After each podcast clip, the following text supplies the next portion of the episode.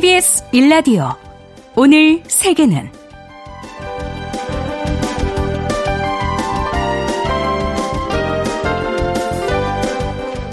안녕하십니까. 아나운서 이승현입니다. 신성원 아나운서의 개인 사정으로 다음 주 화요일까지 제가 여러분 찾아뵙겠습니다. 어젯밤 깜짝 소식이 전해졌습니다. 바로 우리나라와 쿠바의 수교 소식이었는데요. 공산주의 국가인 쿠바는 북한의 형제국으로 불리며 우리와는 공식 수교 관계를 맺은 적이 없습니다.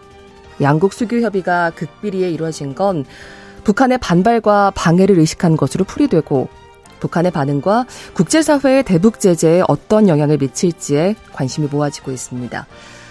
현재 쿠바에는 일제강점기에 이주한 한인 후손들이 거주하고 있고 코로나19 이전에는 쿠바를 방문하는 한국인이 연간 14,000명에 달할 정도로 민간 부분의 교류는 꾸준히 이어져 왔습니다. 자, 이제 공식적인 외교 관계가 이루어진 만큼 양국 간 경제 문화 교류가 더욱 활발해지길 기대해 보겠습니다.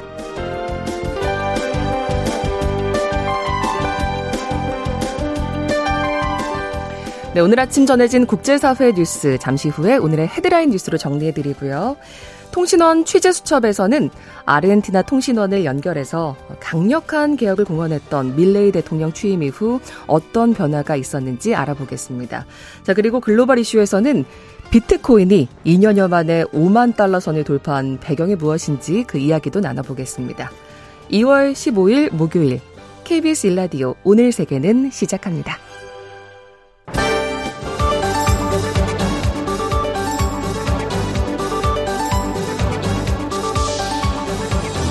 오늘 세계는 헤드라인 뉴스. 우리나라가 공산주의 국가 쿠바와 수교했습니다.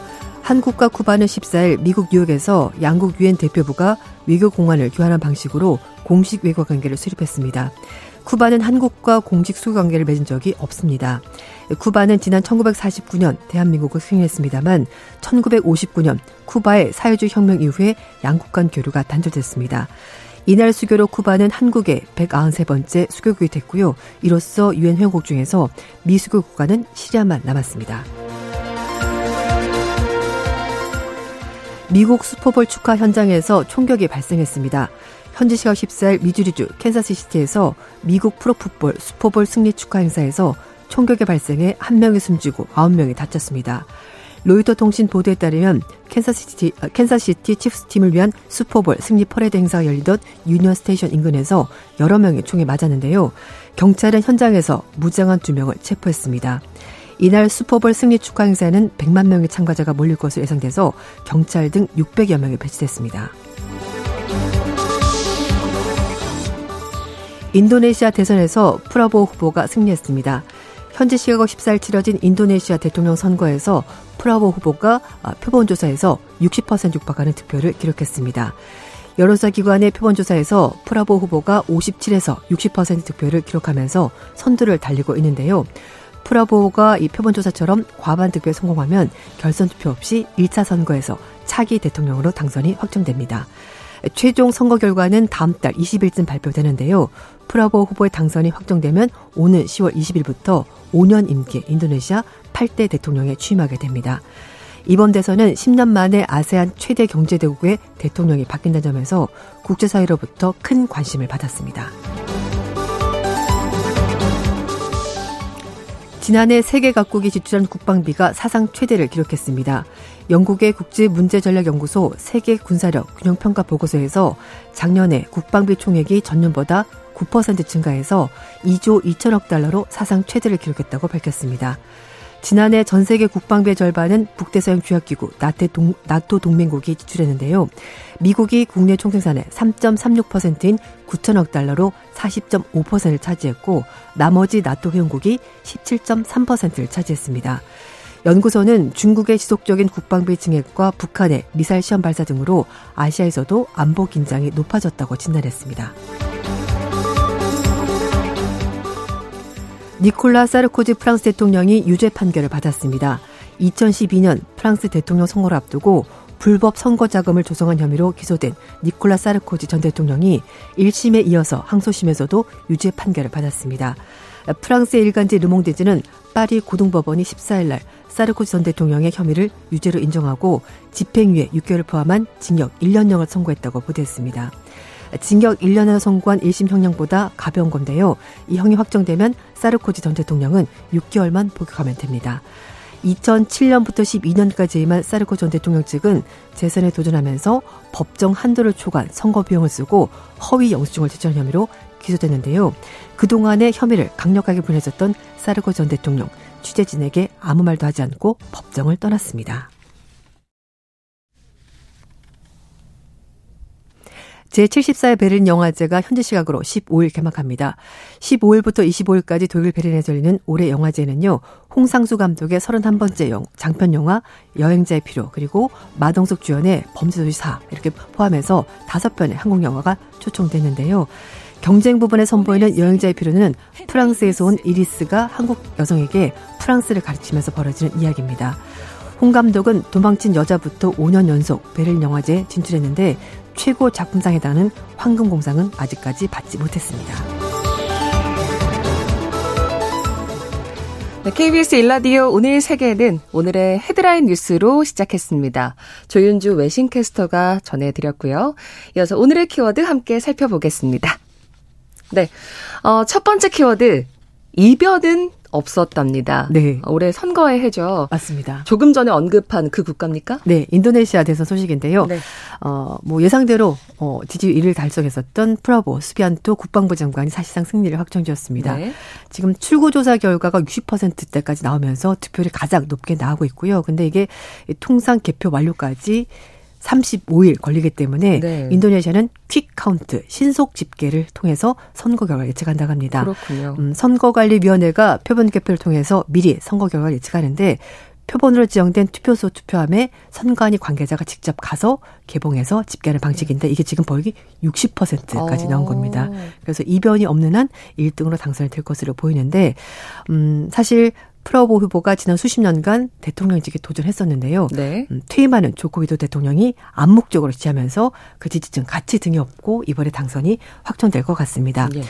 위도도 대통령은 인도네시아를 동남아시아에서 가장 큰 경제 성공을 거둔 나라로 만든 만큼 국민들로부터 큰 인기를 얻었는데 문제는 선거법을 바꾸면서 자신의 장남을 프라보워 후보의 부통령 후보로 내세우면서 노골적으로 지지해서 좀 형평성에 문제가 있다는 비판을 받고 있습니다.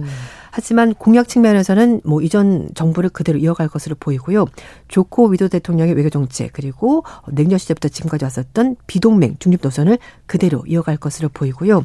그리고 니켈 같은 원강은 수출하지 않고 가공된 제품만 수출하도록 하는데 이것도 역시 그대로 이어갈 것으로 보입니다. 그렇군요. 큰 틀에서 그런 부분은 바뀌지 않지만 어쨌든 네. 정치적인 중립 의무 좀 위반 아니냐 이런 비판들이 나오고 있는 것 같은데 그래서인지 인도네시아 민주주의가 후퇴할 수 있다 이런 우려도 나오고 있다고요. 네.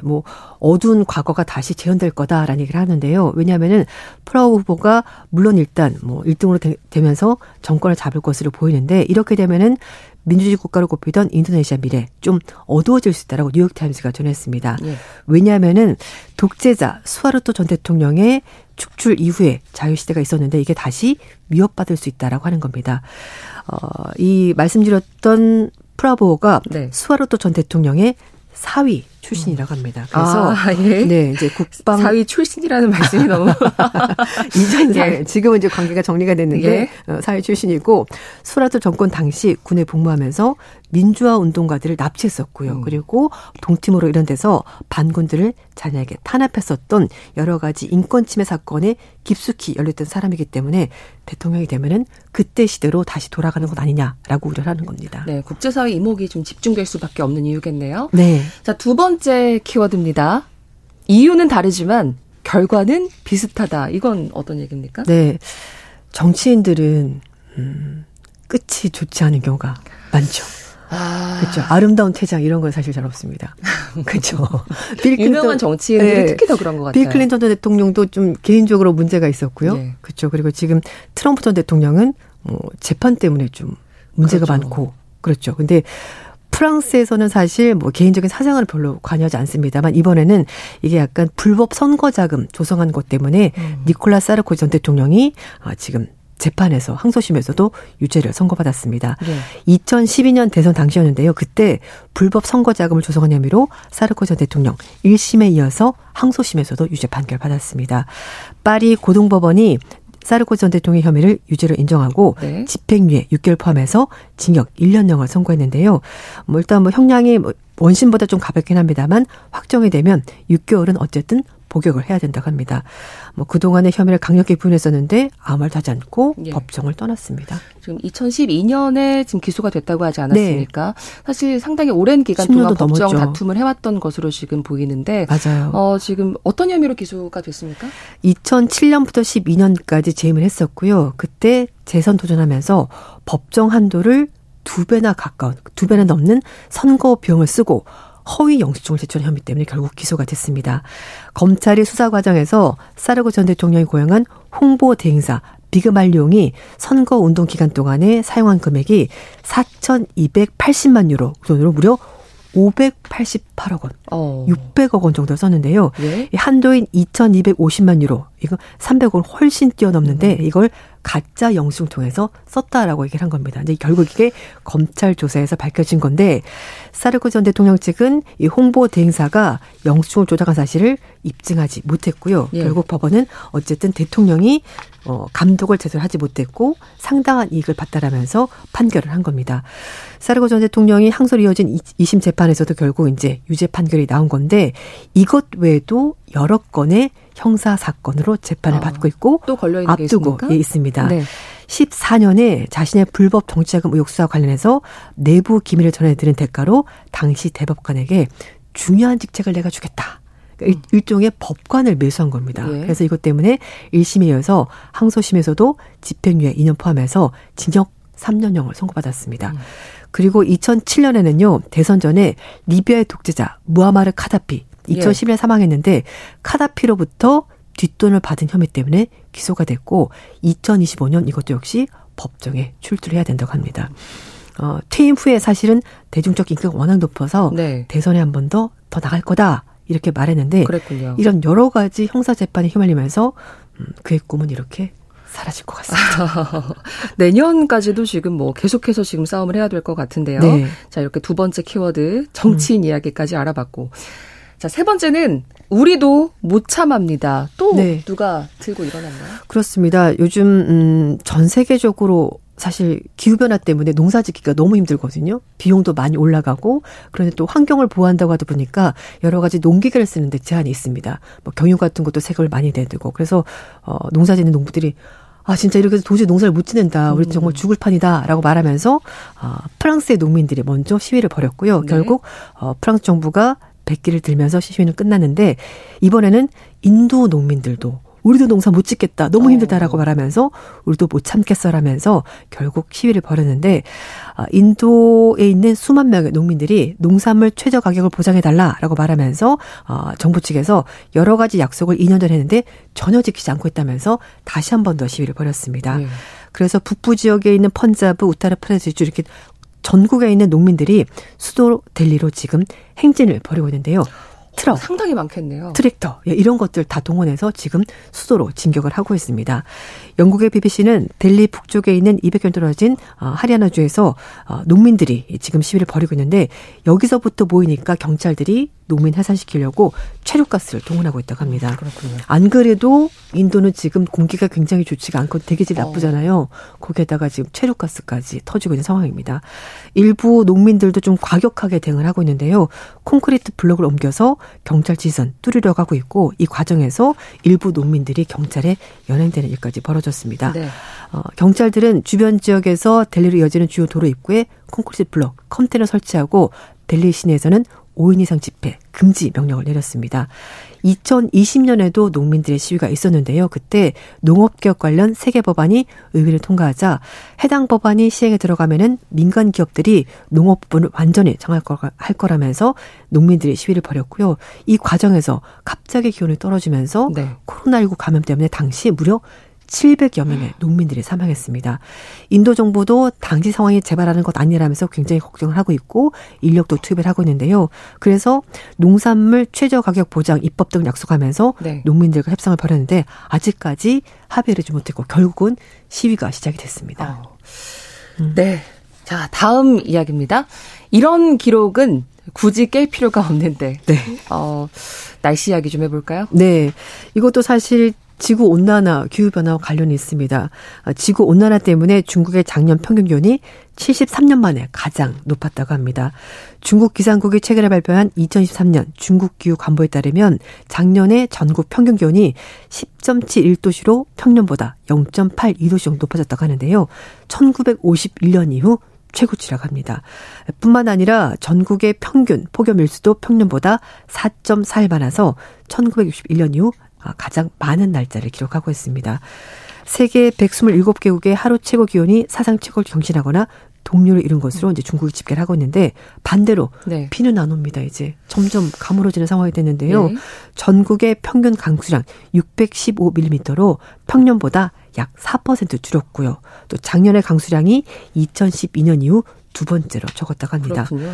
중국의 국가기후센터 부주임은 작년에 세계 기상기록이 작성된 이후 가장 따뜻했던 한 해였고 세계와 중국의 역사적 평균 기온이 1980년 이후 뚜렷한 상승세가 나타나고 있다라고 밝혔습니다. 그러니까 점점 기록을 깨면서 기온이 계속 올라가고 있는 겁니다.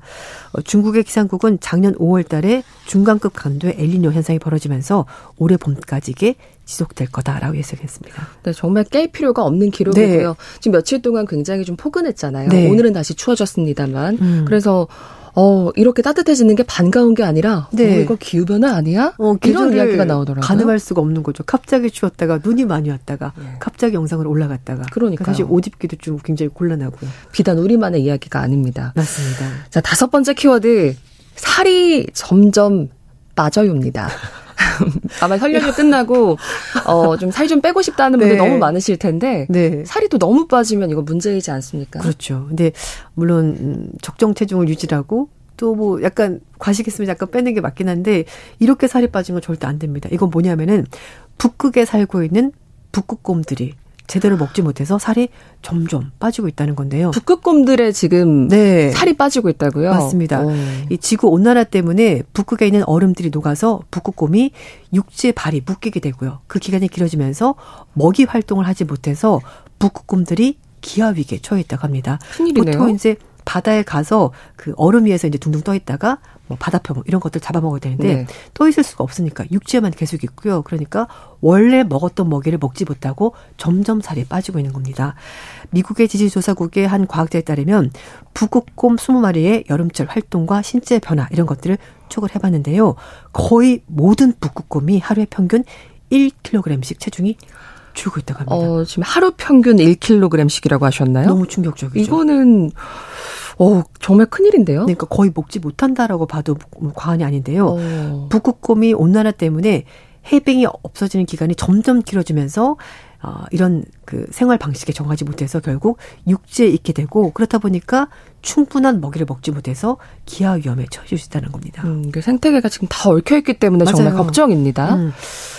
지구온난화 문제가 그러니까 생태계에 이 정도로 북극곰의 체중까지 네. 이렇게 심각하게 영향을 줄 거라고는 생각을 못했어요. 맞습니다. 이 지속적인 기후변화 때문에 해빙이 급격히 진행이 되고 있는 건데요.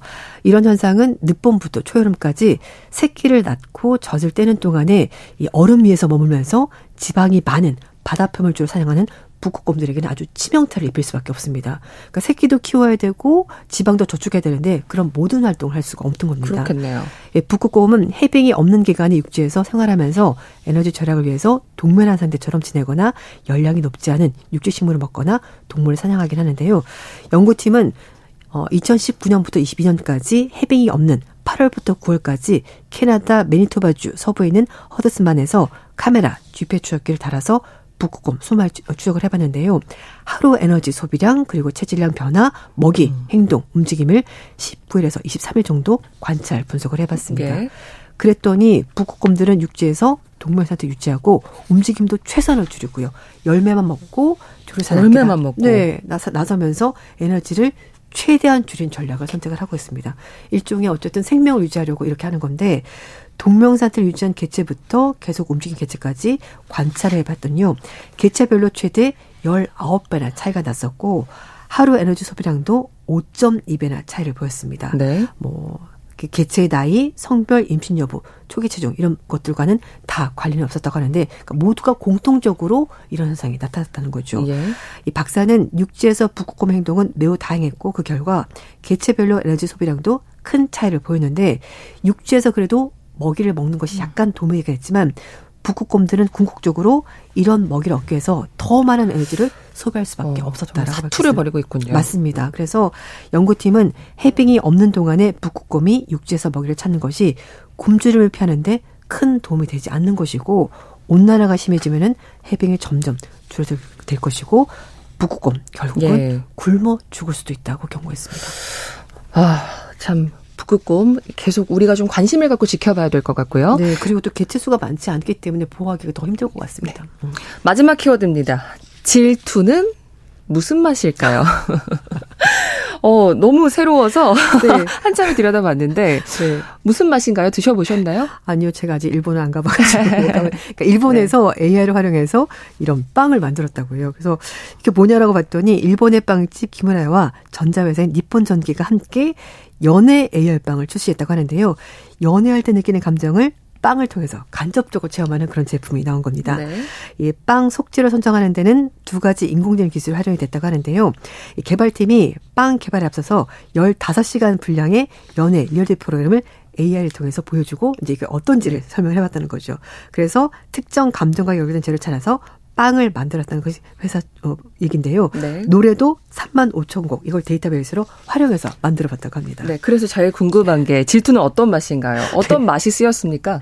운명적인 만남, 첫 데이트, 질투, 눈물의 실현, 서로 통하는 마음 이렇게 5가지로 빵 네. 맛을 표현했다고 하는데요. 질투의 빵 맛은 자색 고구마와 성로버섯 오일이 들어갔고요. 건포도 들어갔다고 합니다. 네. 그리고 서로가 통하는 마음은 좀 달콤했습니다. 네. 복숭아, 용과 꿀이 들어갔다고 하네요. 이런 빵을 왜 만들었냐라고 물어봤더니 일본에서 요즘 연애가 줄어들고 있어서 네. 간접적으로라도 빵 맛을 통해서 연애 경험을 좀 해봐라. 그래서 제품을 만들었다고 합니다. 또 연애를 글로 배웠다고 하는데 빵으로 배워야 되는 상황이 되지 않을까 싶습니다. 맞습니다. 질투에 감칠맛이 들어가네요. 오늘의 헤드라인 뉴스와 키워드까지 외신캐스터 조윤지 씨와 함께했습니다. 고맙습니다. 네, 감사합니다. 네, KBS 1라디오 오늘 세계는 1부 마무리하고요. 2부에서 통신원 취재 수첩으로 이어가겠습니다. 11시 30분부터 일부 지역에서는 해당 지역 방송 보내드리겠습니다. 자, 노래 한 곡 전해드리죠. BJ 토마스의 Raindrops Keep Falling on My Head 듣고 오겠습니다.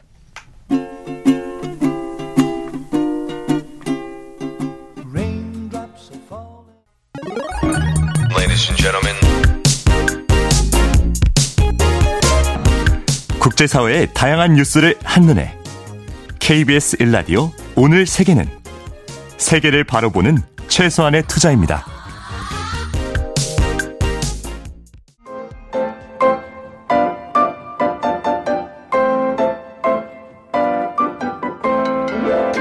통신원 취재 수첩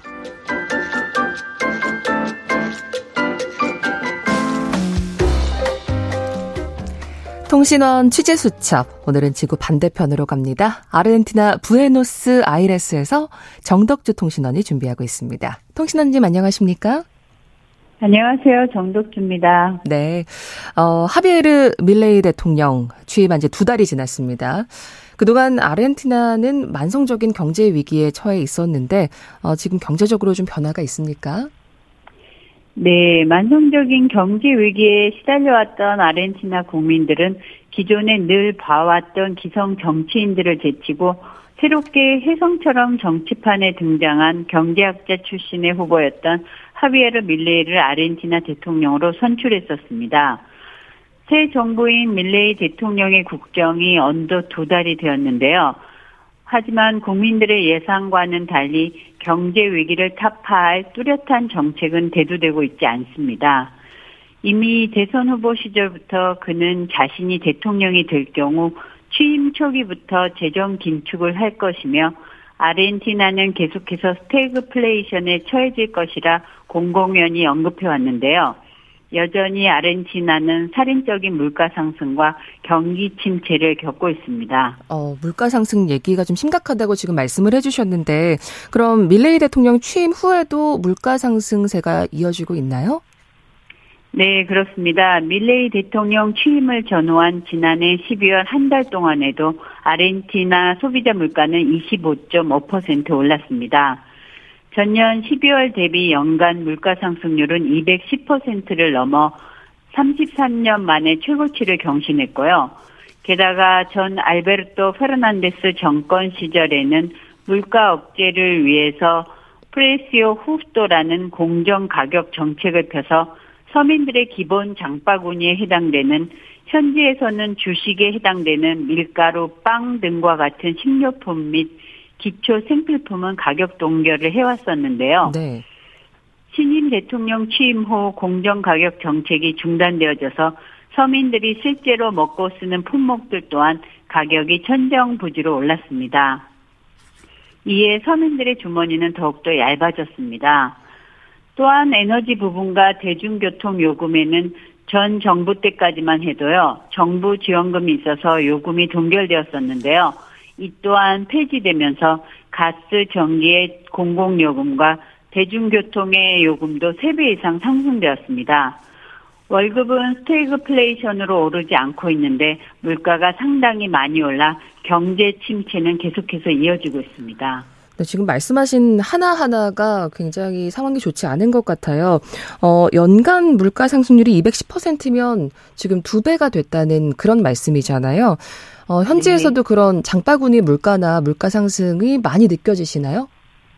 네, 그렇습니다. 요즘은 매번 슈퍼를 갈 때마다 물가 상승을 피부로 느끼는데요. 가격이 매번 오르는 걸 체감합니다. 네.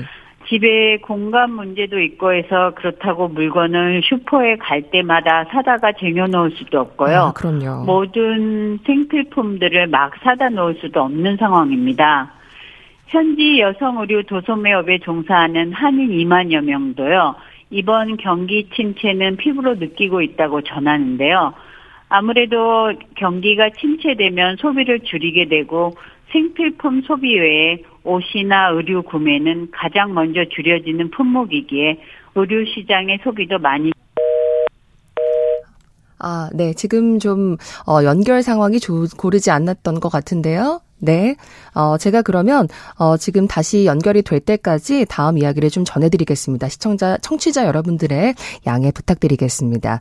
지금 경제 문제, 물가 상승률이 굉장히 지금 높아서 피부에도 많이 느껴진다 이런 이야기를 해주셨는데 지금 아르헨티나에서는 밀레이 대통령이 제안한 이른바 옴니버스 법안도 이슈가 되고 있다는 소식입니다.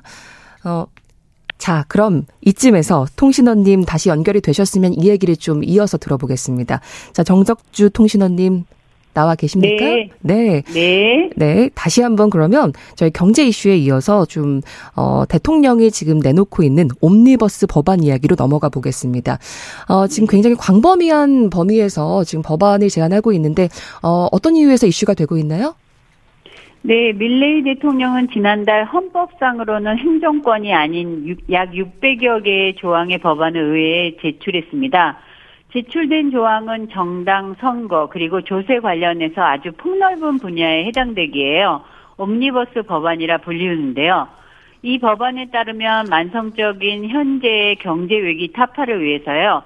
제출된 조항에 한해서는 의회의 입법권을 행정부에 위임해 줄 것이 주 내용입니다. 네. 대통령 임기 4년 내내 경제위기 타파를 위해서 의회의 견제 없이 법을 대통령 마음대로 만들어 시행하겠다는 뜻이 다분하기에요. 의회와 국민들의 의견이 분분한데요. 국회 내에서 실제로 지지하는 정당이 많지 않아서 옴니버스 법안이 통과되지 않을 거라는 예상을 뒤엎고 아이러니하게도 이미 지난달 말 국회 하원위원회에서는 상기 법원이 통과되어졌고요. 네. 이제 상원의회의 승인만 앞두고 있습니다. 아르헨티나 국회는 상원과 하원의회로 되어 있습니다. 예. 그런데 밀레이 대통령이 프란치스코 교황을 또 만났다는 소식이 들려옵니다. 화제가 되고 있다고 하는데 이건 어떤 이유입니까? 네, 밀레이 대통령은 아르헨티나 출신의 프란치스코 교황을 현지 시간으로 11일 바티칸에서 만났는데요. 이 둘의 만남이 이렇게 급진적으로 이뤄지리라 국민들은 생각을 못하고 있었습니다.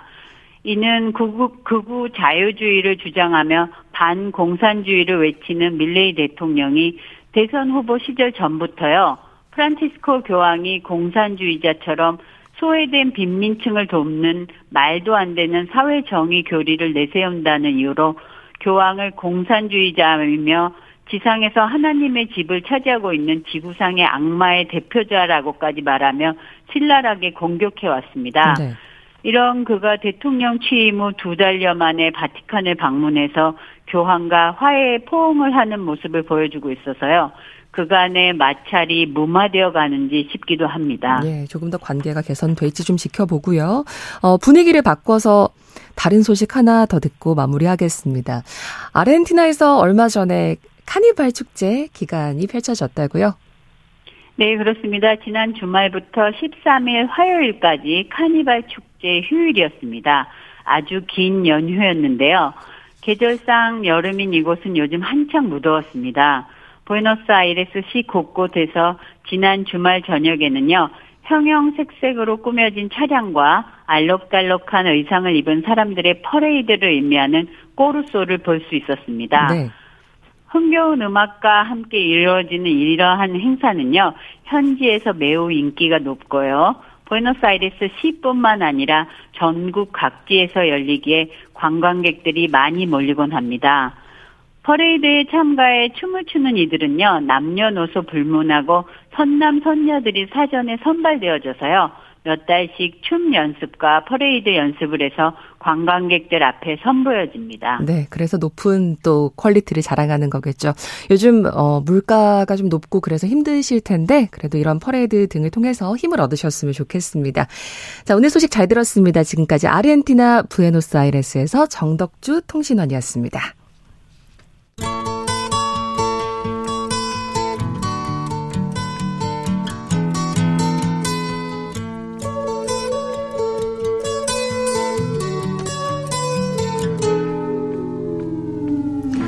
네, 목요일 글로벌 이슈 국제사회의 경제 소식을 정리해드립니다. 지난 13일 비트코인 가격이 26개월 만에 5만 달러를 넘어섰습니다. 우리 돈으로 환산하면 6,700만 원에 가까운 가격인데요. 자, 왜 이렇게 가격이 올랐는지 그 배경은 무엇이고 또 비트코인 투자에서 우리가 꼭 기억해야 될 주의할 점 무엇인지 알아보겠습니다. 김광석 한양대 겸임교수 나오셨습니다. 어서 오십시오. 네, 안녕하세요. 예, 교수님. 자, 오늘 비트코인 얘기 좀 깊이 있게 가보겠습니다. 알고 계신 분들 많겠지만 그래도 비트코인이 뭔지 좀 알려주시겠어요? 네, 일단 분류로 따지면 디지털 화폐, 네, 혹은 이제 가상 화폐 이렇게 불리고요. 암호 화폐? 예, 그렇죠. 그러니까 화폐적 기능을 할 수 있기 때문에 예를 들면 가장 대표적으로 백화점 상품권도 화폐적 기능을 할 수는 있잖아요. 네. 뭐 현금만큼은 안 되지만 화폐적 기능을 갖고 있다는 면에서 가상화폐, 암호화폐 이런 표현을 쓰고도 있습니다. 근데 그것뿐만 아니라 지금 관심 있는 것은 가상자산으로서 성격이 강하죠. 자산. 마치 주식 투자할 때 어떤 주식을 보유했다가 10,000원에 샀는데 20,000원이 됐어요. 네. 그러면 이 자산 가치가 오르죠. 그렇죠. 마찬가지로 이 비트코인은 이 가상자산의 하나의 분류로서 어떤 저가에 샀다가 좀 고가에 팔 수 있는 투자 대상으로 되고 있다. 네. 그런 면에서 이제 가상 자산의 성격을 더 많이 부여하고 있다. 이렇게 볼 수 있겠습니다. 네. 그냥 우리가 좀 기계적으로 사용하지만 여기 뒤에 붙는 화폐냐 자산이냐 이런 부분들에 좀 귀를 기울일 필요가 있겠고요. 네. 그런데 그 가상 자산 비트코인의 가격이 2년여 만에 반등을 했습니다. 뭐 어디까지 오를지 항상 비트코인 얘기만 나오면 그 기대감이 모아지잖아요. 네. 지금 시장 가격 움직임 좀 어디까지 올랐고 전망을 네. 어떻게 하시는지. 일단은 정점을 기준으로 52,800달러 정도를 기록했습니다. 네. 이제 한국 돈으로 대략 한 6,700만 원 정도. 예. 그 정도까지 오른 겁니다. 근데 비트코인 가격이 이 5만 달러를 초과한 것이 정말 오랜만입니다. 21년 2월. 그런가요? 자, 그러면 21년 12월로 돌아가 보면 20년, 21년 그 경제가 어땠나요? 코로나 기간 아니었습니까? 맞아요. 코로나19 때문에 그 코로나19를 극복시키기 위해서 세계적으로 그렇죠. 금리를 인하하고 네. 시중의 유동성을 막 공급합니다. 그러니까 돈이 어디로 갑니까? 은행에 머물지 않고 주식시장, 부동산 시장으로 막 가죠. 네. 근데 역시 코인 시장으로도 갔습니다. 비트코인으로도 간 거죠. 그때 돈의 움직임이 그렇게 일어나면서 그때 5만 달러를 넘어섰는데 다시 5만 달러를 넘어선 그런 기록을 하고 있습니다. 그만큼 예. 많은 투자자들 입장에서는 투자 수익을 많이 봤다 하는 분도 계시지만 비트코인을 생각하지 않았던 분들은 또 상대적 박탈감을 느끼기도 하고 네. 뭐 그런 국면이라고 볼 수 있겠습니다. 그 당시랑은 좀 분위기가 다른 것 같아요. 그때는 2021년 말씀하신 기간에는 뭐 이게 오를 때마다 거의 중계하듯이 사실 이런 소식이 전해졌는데 네. 지금은 좀 이렇게 조금씩 변동을 하다가 5만 달러를 돌파한 그런 형국인 것 같거든요. 그렇습니다. 네. 어떤 배경에서 이렇게 상승을 했습니까? 자, 여러 가지 이 배경이 있습니다. 어쨌든 이 가격을 결정짓는 변수가 하나가 아니겠죠. 주식시장도 네. 마찬가지, 부동산 시장도 마찬가지. 그 결정짓는 변수가 굉장히 많은데 그 변수 중에 하나를 좀 꼽는다면 역시 ETF.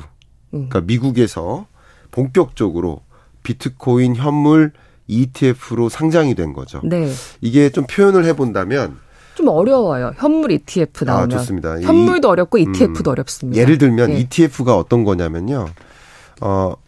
혹시 우리가 밀에 투자할 수 있을까요? 밀, 예, 쌀. 먹는 밀. 밀, 쌀, 밀에 옥수수. 밀에 투자할 수 있는 게 밀한테는 투자를 못하죠. 네. 밀은 네. 예.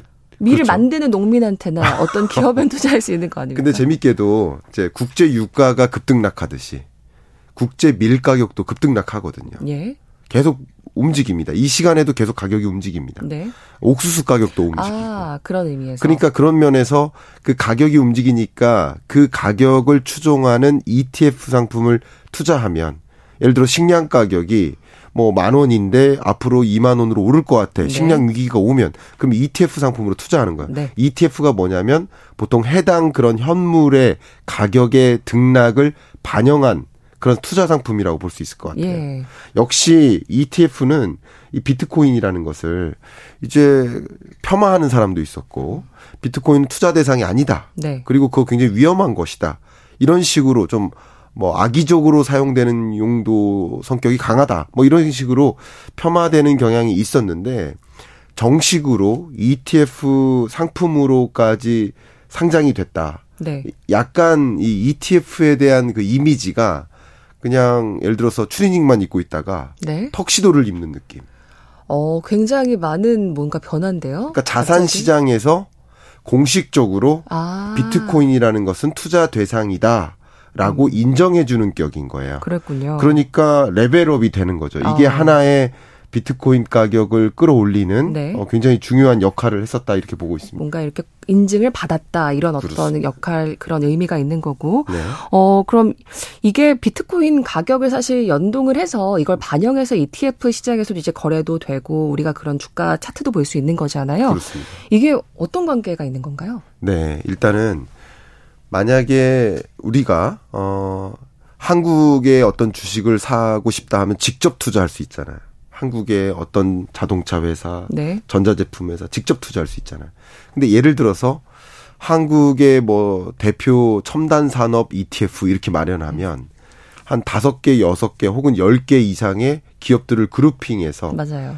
그 전체의 평균적인 가격을 반영한 투자 상품을 살 수 있어요. 그러니까 이런 것을 뭐라고 하냐면 간접 투자 방식이라고 해요. 네. ETF가. 그러니까 직접 어떤 투자 상품, 예를 들어 코인도 직접 살 수도 있지만 네. ETF를 투자하는 방식도 가능해요. 그만큼 ETF 상품을 마련했다는 것은 코인 하나당 6,700만 원 이거 너무 비싼데 네. 나 그냥 한 10만 원, 30만 원 투자하고 싶어 하는 그런 투자자들도 들어갈 수 있는 거예요. 그만큼 많은 자금이 비트코인 투자로 유입될 수 있다.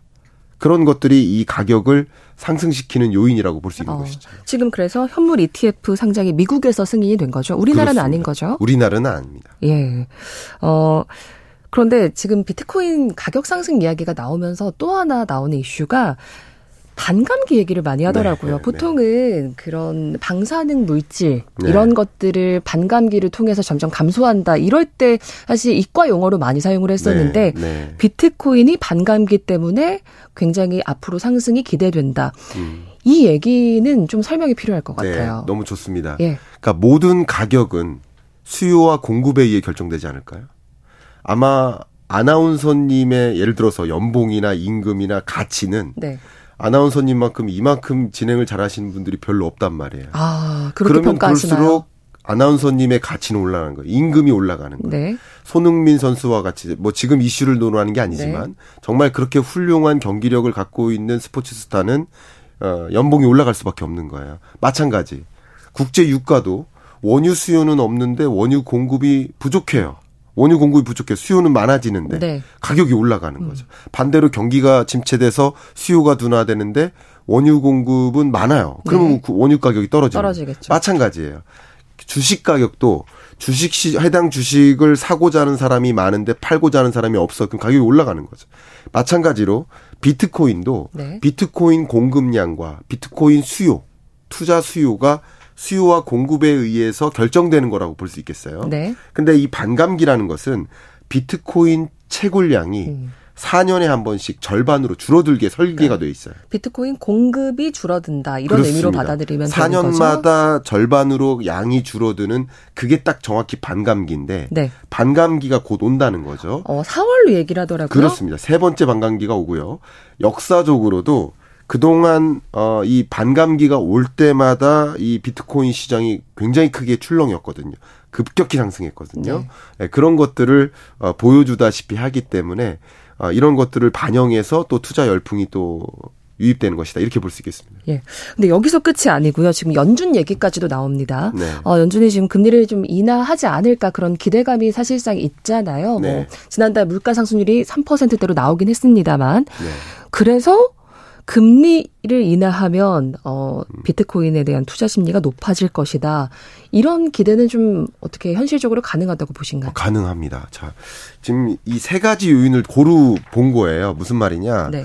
이 가격을 결정짓는 변수가 여러 가지일 텐데 규제가 완화된다. 아까 턱시도를 입는다. 라는 관점에서 레벨업이 되는 거고요. 네. 두 번째 공급과 수요를 비교해봤더니 반감기가 찾아오면 공급량이 축소되겠구나. 그런 면에서 또 다른 기회를 좀 생각해볼 수 있는 거고요. 마지막 세 번째는 자산시장의 가치, 네. 돈의 이동에 따라 나타나는 현상입니다. 2020년, 21년에 팬데믹 때 금리를 제로금리로 떨어뜨리니까 예. 많은 자산가들이 돈을 은행에 두지 않고 시장으로 이동시키는 거예요. 그랬죠. 마찬가지 이렇게 금리를 급격히 인상했던 이런 긴축의 시대 동안에는 금리가 충분히 높으니까 은행의 돈을 안전하게 지켜도 네. 굳이 불안하게 주식 투자할 필요 없이 그래도 좋으니 은행으로 돈이 이동했던 거예요. 근데 반대로 이제 금리의 인하 시점이 곧 도래한다라고 보고 있기 때문에 네. 이제 조금씩 주식 시장으로 이제 조금씩 코인 시장으로 돈을 이동시키는 경향도 나타나는 겁니다. 그러니까 금리가 높으면 높을수록 코인 투자에 대한 기대가 별로 없는 거고 예. 금리가 낮으면 낮을수록 제로금리일수록. 예를 들면 극단적으로 금리가 마이너스 5%라고 해볼게요. 돈을 맡기면 돈을 오히려 받는 거죠. 그러면. 그렇죠. 돈을 맡기면 오히려 돈을 줘야죠. 네. 이자를 내가 줘야죠. 이자를 받는 거죠. 그럴 거면은 마이너스 금리면 은행에 저축을 하겠습니까? 안 하죠. 그럼요. 그러니까 금리가 낮으면 낮을수록 다른 데 돈을 가져가는 거예요. 네. 금리가 높아지면 높아질수록 은행에 돈을 두는 거예요.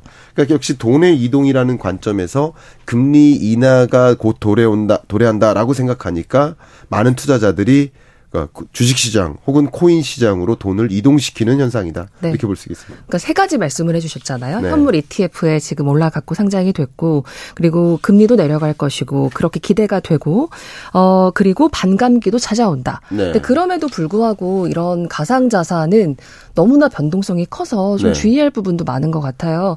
특히나 초보 투자자들 어떤 부분에 좀 유념을 해야 될까요? 제가 꼭 이 부분 말씀드리겠습니다. 네, 좀 강조를 해 주십시오. 강조하겠습니다. 이 가상자산만의 주된 특징 중에 하나는 가치가 그냥 0으로 될 수도 있는 겁니다. 어느 날. 이게 무슨 말이냐. 우리나라 주식시장 같은 경우는 어떤 종목에 투자를 한다. 그럼 상한가를 찍어도 상한가의 뭐 30%, 하한가를 찍어도 30%. 이렇게 등락이 상대적으로 작은데 가상자산은 그 등락 상한 하한이 없습니다. 예. 그러니까 이 수익성도 기대될 만하지만 그만큼 위험성이 크다. 변동폭이 심하다라는 이 가상자산 투자 시장의 특징을 한 가지 이해해 주시길 바라겠고요. 네. 두 번째로 좀 강조하고 싶은 것은 그러리만큼 무리하게 대출을 껴서 영끌에서 투자하는 방식은 안 되고요. 여러분이 이 시장에 관심이 있으시다면 네. 이 시장을 좀 공부하시고 여러분이 이 시장을 이해한 만큼 자신 있는 범위 내에서 여윳돈으로 투자하시길 좀 추천드리고 싶은 마음이에요. 특히나 가상자산은 여윳돈으로 그렇습니다. 투자하는 것이 좋다. 절대 대출 영끌해가지고 남들 네. 이거 가지고 얼마 벌었다더라라는 얘기만 듣고 네. 혹시 오늘 방송만 딱 듣고 그렇게 투자하시는 것이 아니라 예. 스스로 판단을 하시길 좀 부탁드립니다. 네. 여기서 마무리하겠습니다. 글로벌 이슈 코너 김광석 한양대 겸임 교수와 함께 운동복에서 턱시도로 갈아입고 공식 데뷔한 비트코인 이야기해봤습니다. 오늘 잘 들었습니다. 네. 감사합니다. 네, 오늘 방송 마무리하면서 리사 오노의 I Wish You Love 전해드리겠습니다. KBS 1라디오 오늘 세계는 내일 오전 11시 5분에 다시 찾아뵙겠습니다. 아나운서 이승현이었습니다. 고맙습니다.